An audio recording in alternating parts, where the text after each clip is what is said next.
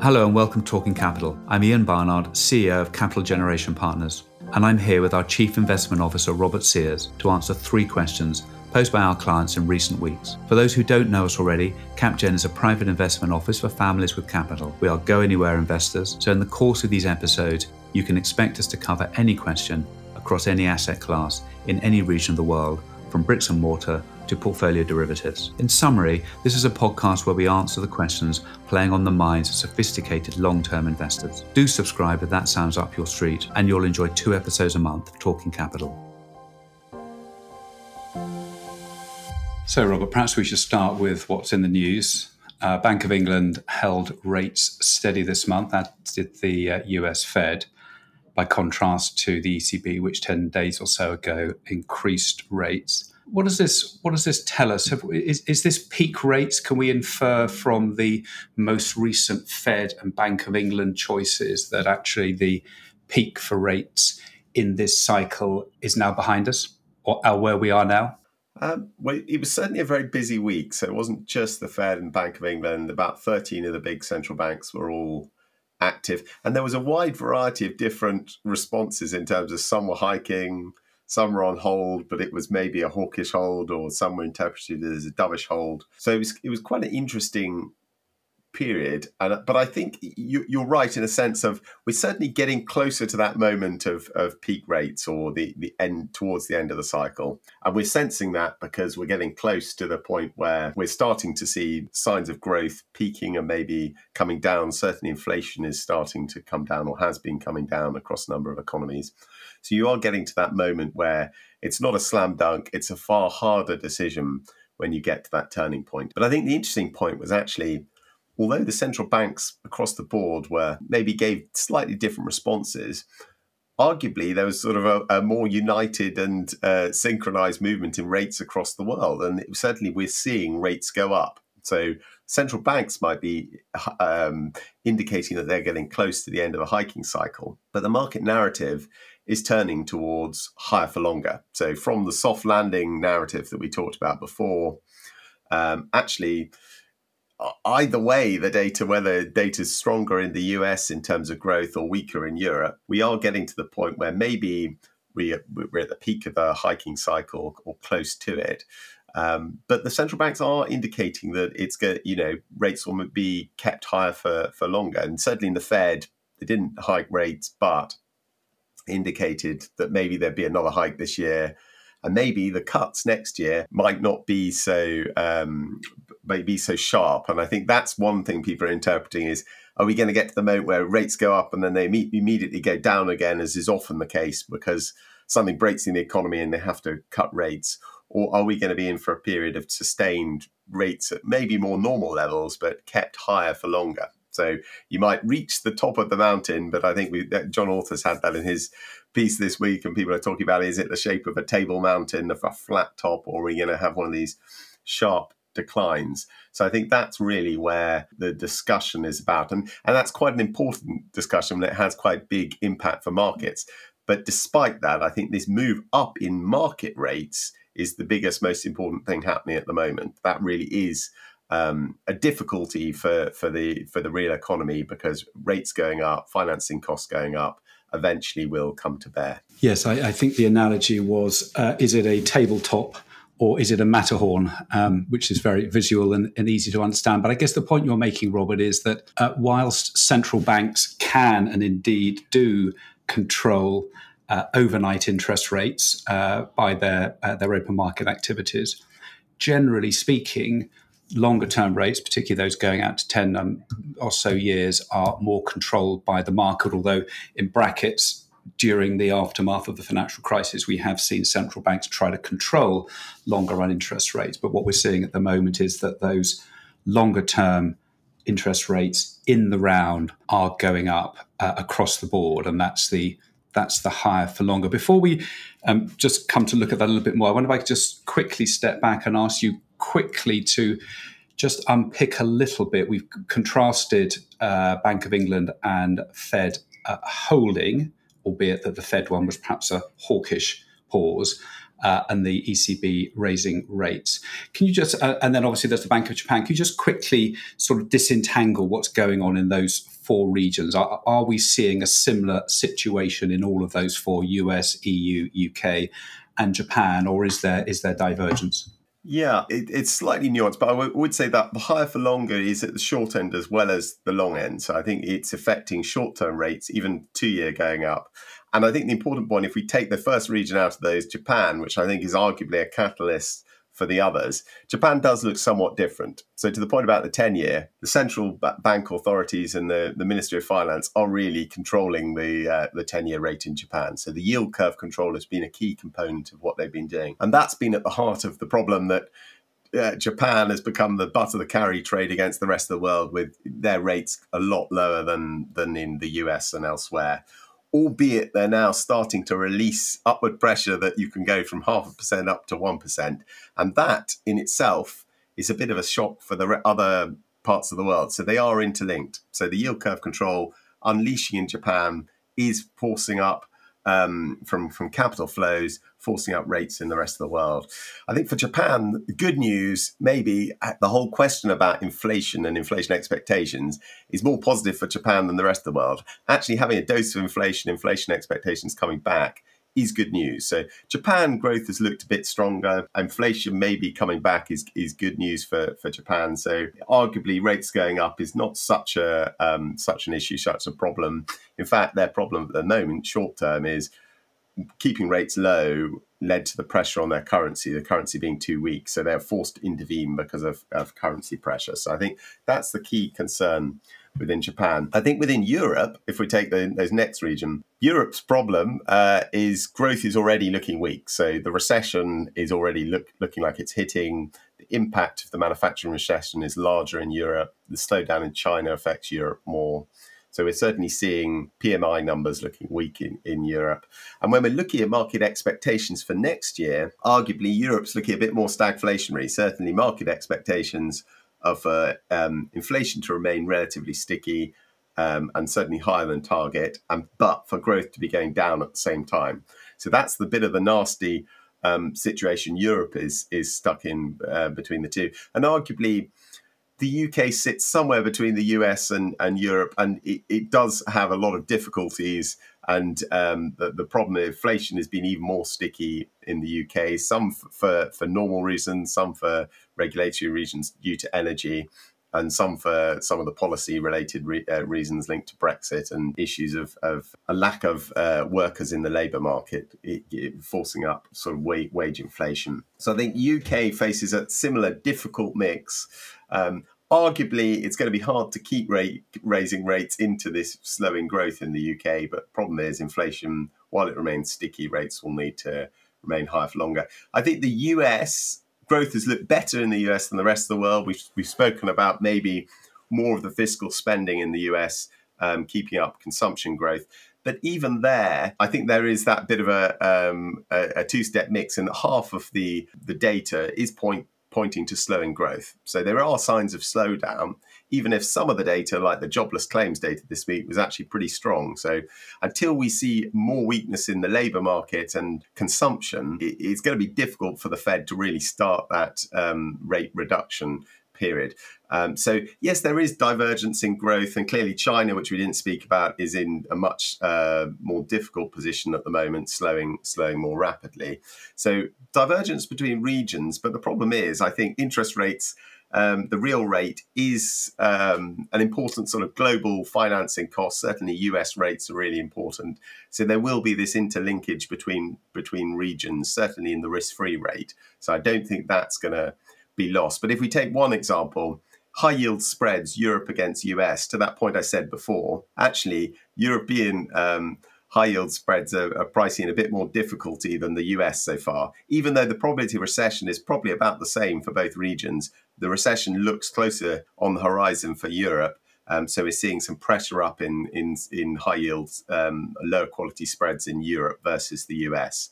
So the market pricing of of some of the more risk assets is, is showing a bit more divergence, even if this sort of rise in in the real rate, which is the important part, the, the story this year, it's not been about inflation. Actually, the real rate is going up and that will come to bear and put pressure on companies which have, have, have over levered too much during the, the period of, of lower rates.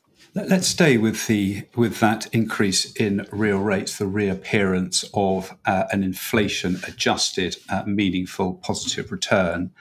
What does that mean for the classic uh, non yielding assets? And I'm thinking particularly of gold uh, but also of Bitcoin and I suppose crypto more generally, because these are, uh, you know, stores of wealth and value. But as we know, they ha- don't have a positive yield and arguably have a negative yield because, in the case certainly of gold, but also to some extent in the case of crypto, you have to pay for storage. So, what are we seeing happening in the in markets for those those non-yielding stores of value?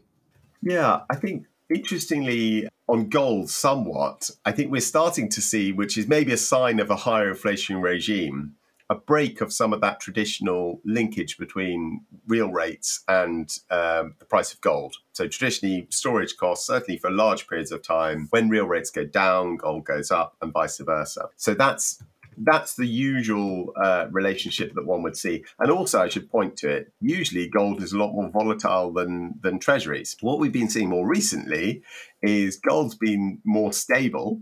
Um, certainly, there's been a bit of a downward pressure this year, but nothing a large amount. In fact, gold's become sort of becalmed, and so it's certainly not following real rates. And the volatility of gold, unusually, is lower than long term treasuries at the moment. And that may be a sort of signal because in, in markets where inflation risk is higher, gold can become more of that store of value than than bonds. So that's potentially what we're starting to see, which may be that signal of a higher inflation regime. I think the Bitcoin story is is uh, a little bit different than than gold. Certainly, the common threads can be seen by actually there have been some doubts people have had about the, the store of wealth of fiat currencies in general um, in higher inflation regimes. Do you really want to, and particularly the dollar, the threats to the dollar from countries in, in other parts of the world starting to use other currencies to settle their, their trade, potentially, or on the back of some of the sanctions against Russia have been a bit of a catalyst and some of the rising geopolitical risk.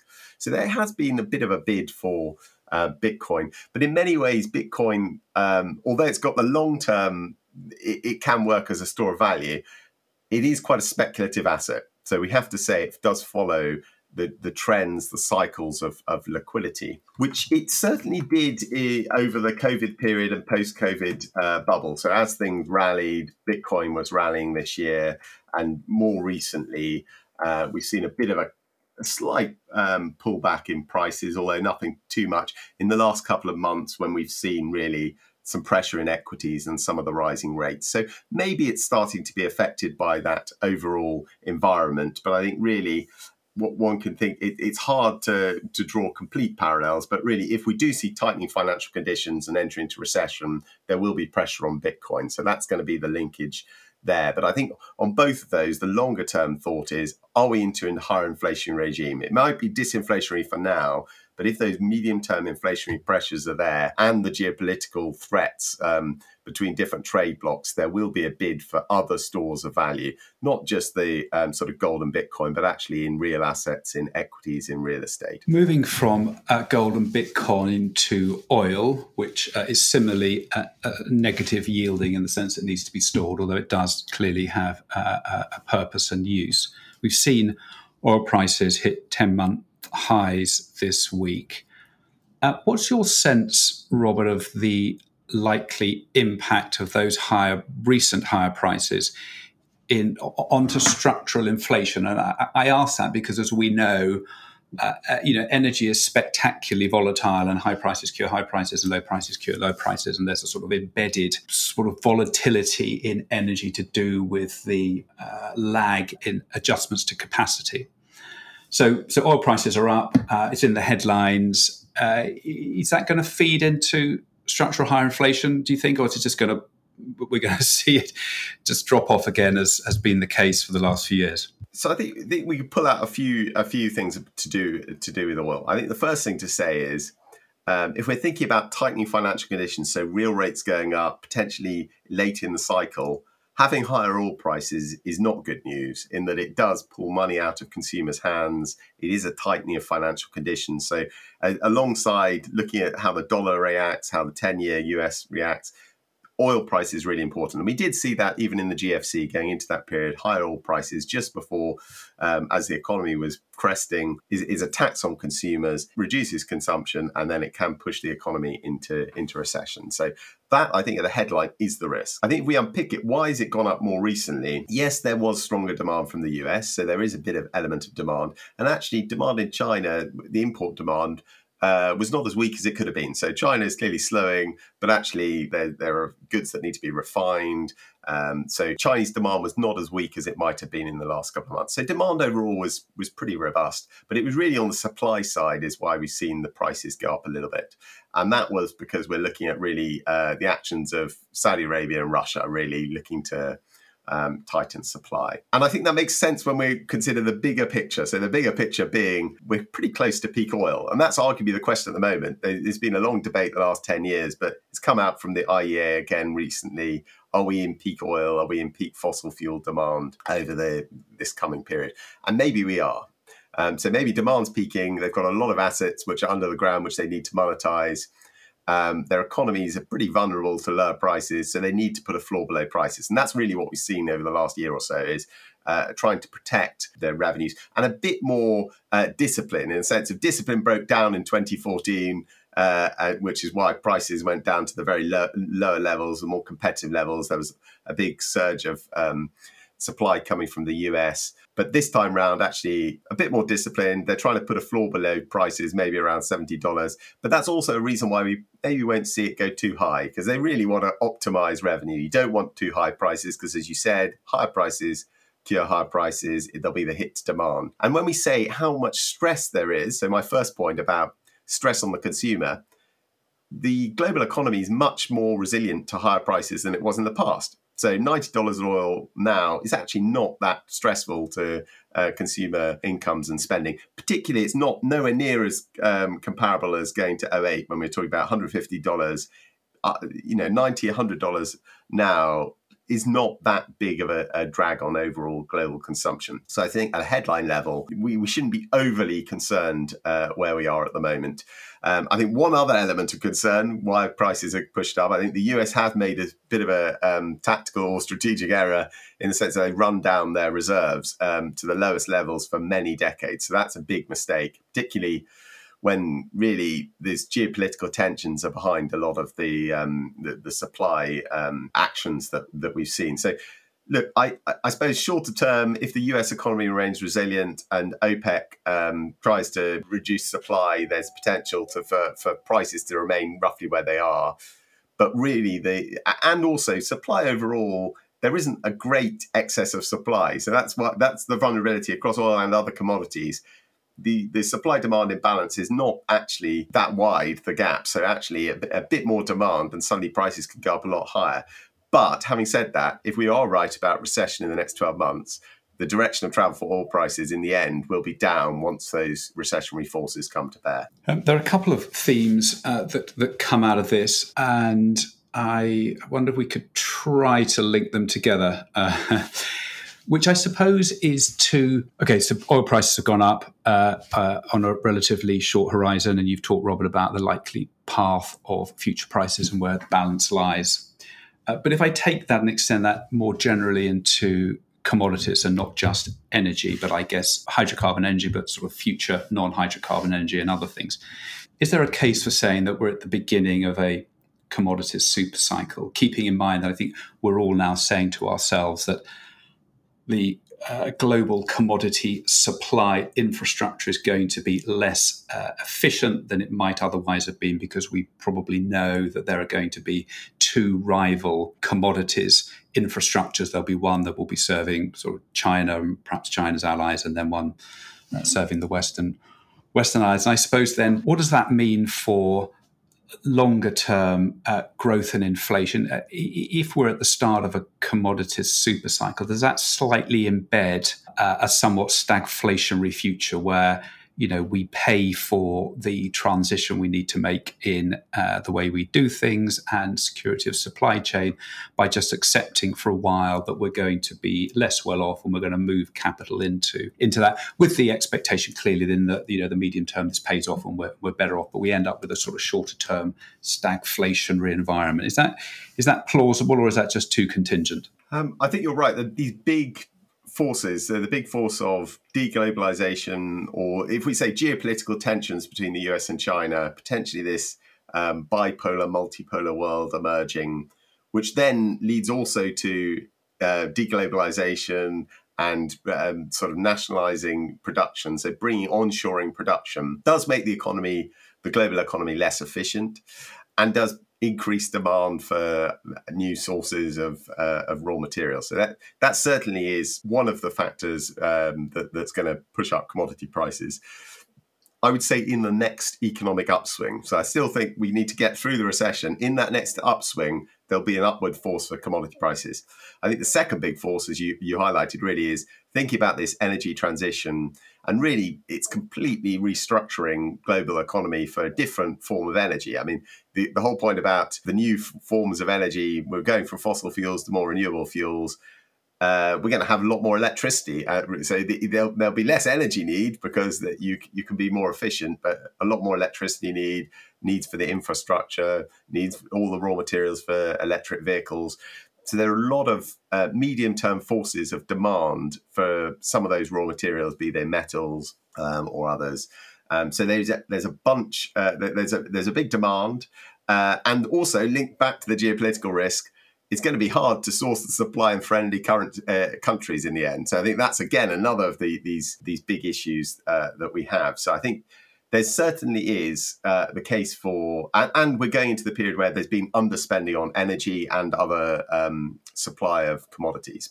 So the natural commodity super cycle and then bust and then super cycle again. We are in, look like we're in for a period which would be buoyant for commodity prices. So I, I agree with it during the next cycle. Um, and that could last for a number of years.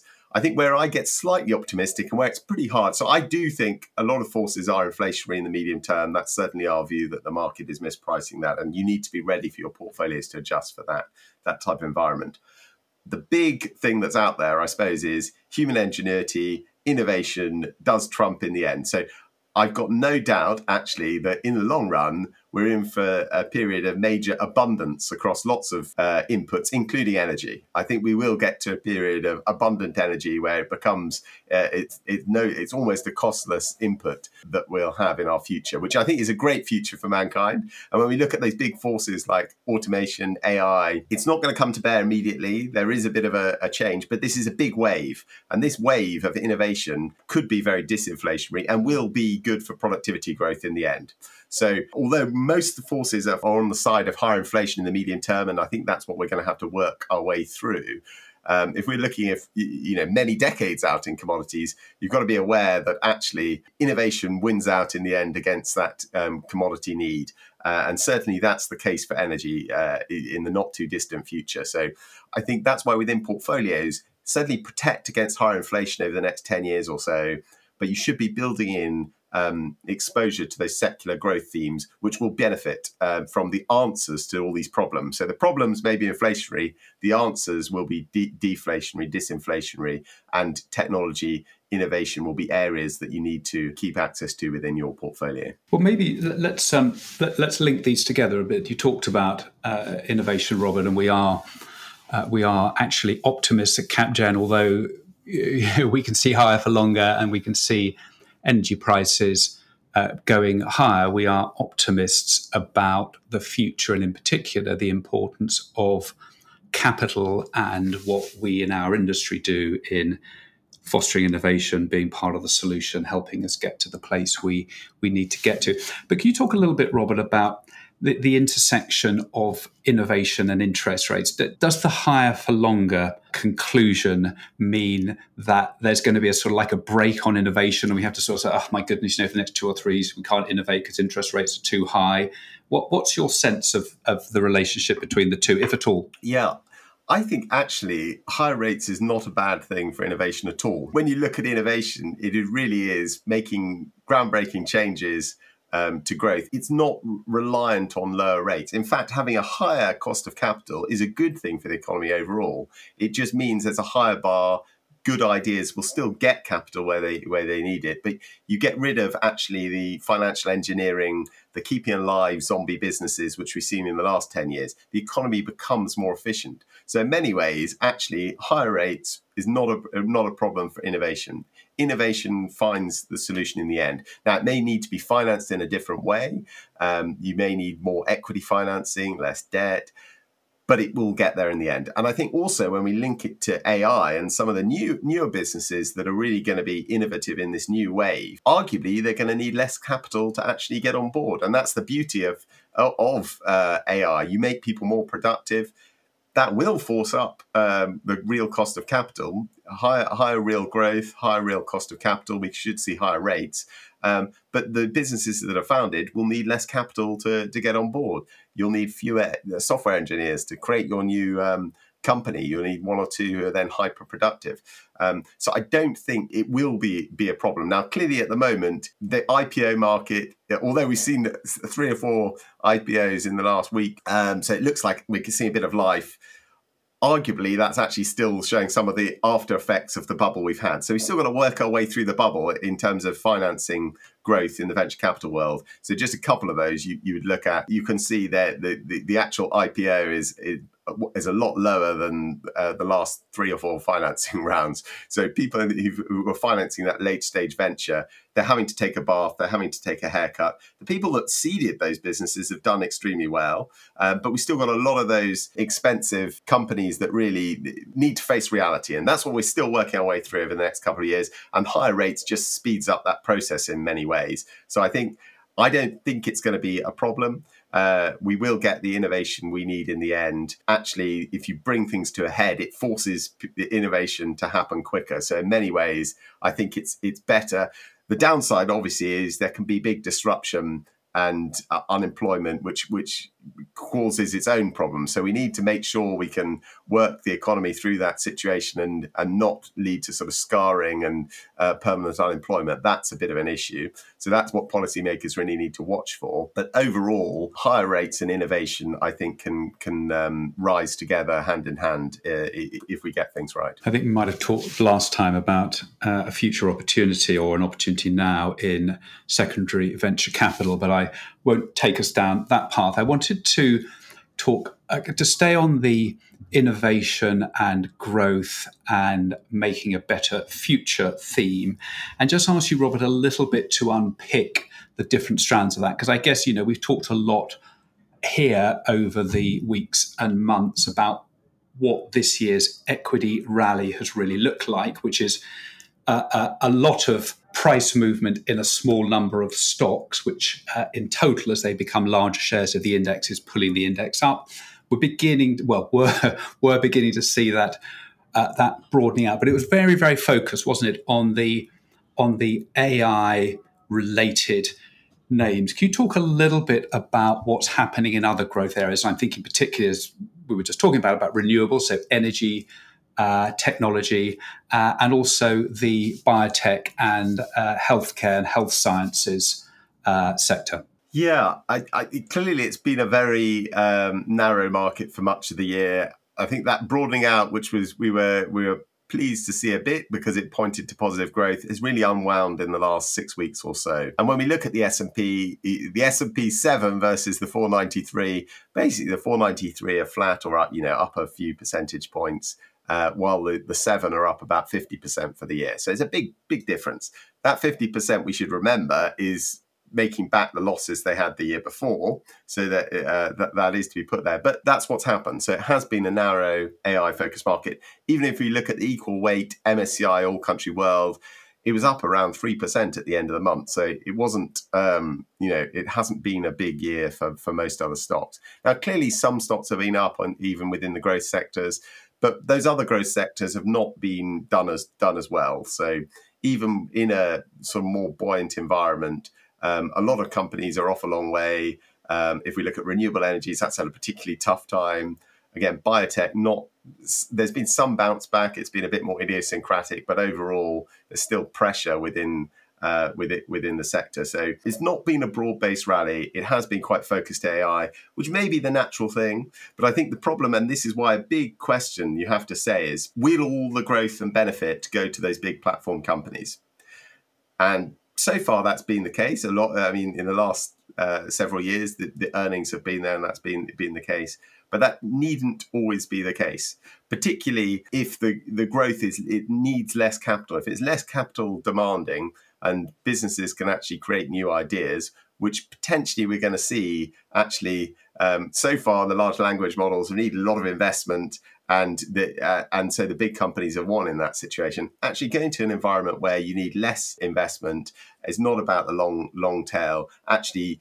And you don't have to get things perfectly right. So the models can rely on human interaction to improve as well, rather than you needing to train the models up going to this next phase of growth, it could be more uh, led towards newer companies. And in that case, again, you see this refreshing the winners of the past don't necessarily win in the future. In fact, that's that's always been the other way around. Um, if we go back to 2000, of the top 20 companies in 2000, in the next 20 years, only one of them, Microsoft, actually managed to beat the S&P. So I think we've got to remember that when we see a market as as um, sort of bifurcated as it, as it is at the moment. So uh, I suppose when we're, we're, saying about those growth areas, I think there'll be opportunity to add in each of those sectors. If we're looking at biotech, healthcare, even the, the tech AI, but it's not necessarily exactly at this moment across all of them equally. I think you could you can pick your spots and embed, but still invest in those growth trends over the coming decade. Robert, thank you very much. Time is up. If I might finish with one uh, observation to, in a way, link together the three things we've talked about it is true that we are cautiously positioned at the moment, but but but we always, always, always strive to find opportunities and ideas and managers that will enable portfolios and our clients to make money. So yes, cautiously positioned, but always, always striving to find opportunity and to be part of that that growth and innovation. So thank you for joining us and see you soon.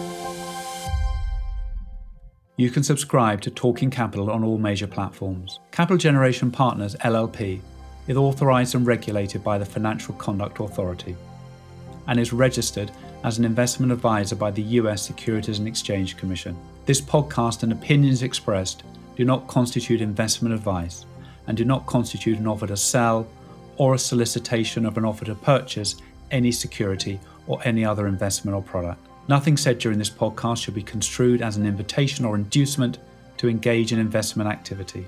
All information and opinions expressed herein are current as of publication and are subject to change without notice. The information contained in this podcast does not constitute research or recommendation from Capital Generation Partners to the listener. Capital Generation Partners makes no representation or warranty as to the accuracy or completeness of the statements or of any of the information contained in this podcast, and any liability, therefore, including in respect to direct or indirect loss, is expressly disclaimed. Please note that the value of investments and the income from them can go down as well as up, so you may get back less than you invest. This podcast may not be copied, reproduced, further distributed to any other person, or published in whole or in part for any purpose. Further information, including our privacy statement, can be found on our website at www.capitalgenerationpartners.com.